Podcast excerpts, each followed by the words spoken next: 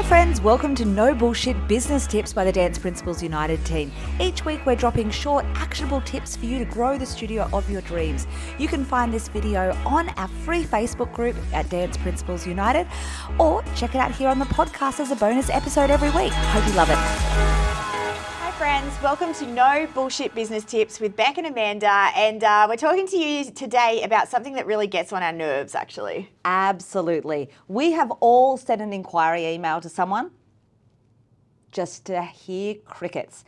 And it annoys the absolute shit out of me when people don't get back to you really, really quickly. So we want to know have you done this in your business? Because I think we've all been guilty of it occasionally, right? Yeah, definitely. I'm so on top of it now, though, and I totally get the importance of it. But I've told this story before, but my little boy Phoenix, I actually reached out to Kumon for him because he's heaps into reading and heaps into maths and all the things, right?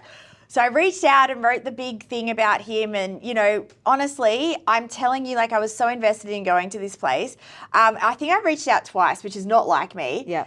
They got back to me two weeks later and didn't even say, hey, sorry I didn't get back to you or anything. They just, like, replied as if I'd done it the day before. Oh, and so it annoying. pissed me off so much that I was like, I'm not going. Absolutely not. That is just so, so annoying. And we've got to think about how a lot of our clients uh, might be making inquiries for the dance studio.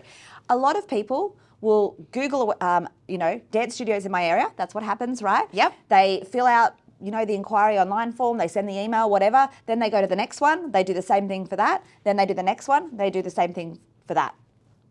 Who's going to win their business? It's not always the best dance studio. No. It's whoever gets back to them the fastest. 100%. Because if I was that person, I'd be like, oh, cool, yeah, I'll book in now.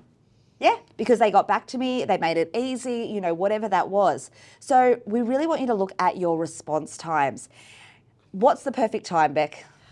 Well, Ooh, that's a hard question. Look, I was actually just saying to Amanda, Mm. like, honestly, if my staff, even from morning to afternoon, haven't answered it, I get pretty cranky about it if I'm honest. But I would say 24 hours is the max. absolute max for getting back to an inquiry. Absolute max, preferably a couple of hours. Like, you know, it Yeah. depends obviously the time of the inquiry that's sent and all that kind of stuff. But your emails need to be, you need to be straight on them, whether it's you doing it, whether you have a staff member, it doesn't matter. You need to be quick and you need to be responding to those people as quickly as you can. Now, I'm going to be really controversial Mm. here, Amanda, as I can be. I think that if you are using a bot to do that, that's not counted. Absolutely. Because, like, I hate the bots. You know, I hate the bots. Absolutely. Like, Most just- people do. Yeah, it's like I hate getting it from people, but I do understand it sometimes that they're busy and then there's that quick response.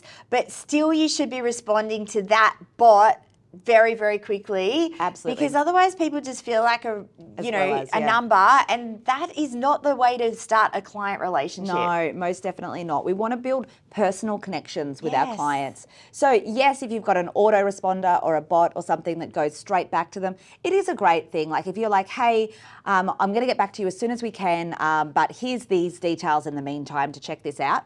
Great. No problems, but the personal response needs to follow no more than 24 hours, preferably within a couple, saying, Hey, I noticed you uh, already have received our information back, our timetable, whatever you automatically sent.